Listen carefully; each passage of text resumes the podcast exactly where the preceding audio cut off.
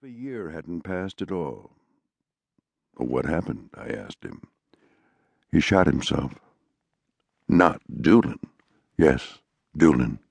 You sure? I'm sure. He knew I wouldn't question him any further, so added, He was dying of cancer.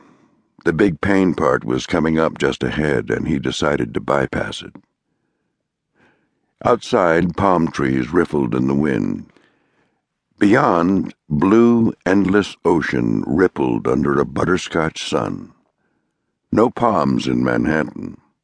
The ocean there was endless too, only gray, and the sun was blotted out by skyscraper tombstones. There's an afternoon flight out of here tomorrow around three, I said with a sigh. I should get in about supper time. Cutting it a little close. Don't want a minute more in that town than I have to. So, when did you start to hate New York? When the medic yanked me out of a nice warm womb, I said, and slapped my tiny ass. And you've been trying to find your way back into one ever since. No shit. I paused, trying to fit details of the city back in my mind. The pub still open? Still open. Get a reservation. Nothing changes with you. Yeah? Still telling me what to do. So do it, I said, and hung up. And for a minute just lay there. Finally, I said, damn, and hauled my behind off the bed. The soft pack suitcase was still in a corner of the closet, and it didn't take me more than five minutes to lay out what I needed. One thing good about late spring, it packed easily. The three medicine vials went into a side pocket with the worn address book, and I zipped the bags shut. When I looked at myself in the mirror, I could only shake my head. It had been twelve months since I had worn a tie, and my suit jacket was loose around my waist, but Dropping 18 pounds will do that. There was no flab at all now, which was good. But the minimal exercise I was allowed hadn't done much for muscle tissue.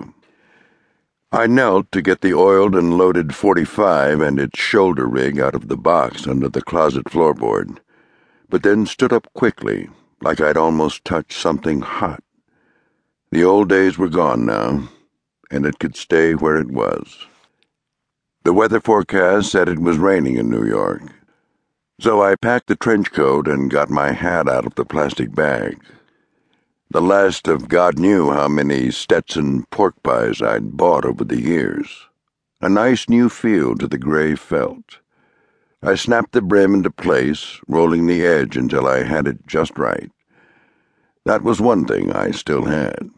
Nobody could wear hats anymore, but I had that down. Then I took the pork pie off and carried it in my hand. Down here among the sun and palms and sand, a felt hat was a little too much. Bag in my left hand, hat in my right, I walked over to the main building and called Marty out of the pool, where he was clowning around with two well tanned beauties, a blonde and brunette, who spent the weekends working as mates on a headboat out of Key West.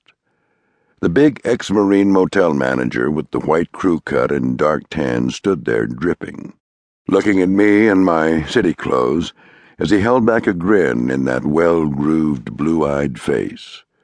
Where are you going? He nodded toward the bikinis.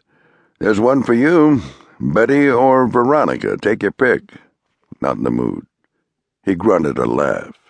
Still carrying the torch for that secretary of yours, eh? I gave a look that said, Cool it. Then I said, I'll be gone a few days. I had a feeling, he said. He seemed to be considering bringing up the subject of my secretary again, but apparently thought better of it. Good call. Tomorrow the doc will be stopping by, I said. Just tell him I feel fine, that I'll be taking it easy, and not to have a cow over it. A frown flashed across Marty's face. He's going to be pissed off, pal, and you know how he gets. I nodded toward the pool. Loan him your extra girl. Look, man, I'm going to a funeral. It's an old, old friend, and something I have to do. He nodded, no grin, eyes slitted. One question, Mike. Yeah? You going to attend a funeral, or are you going to cause one?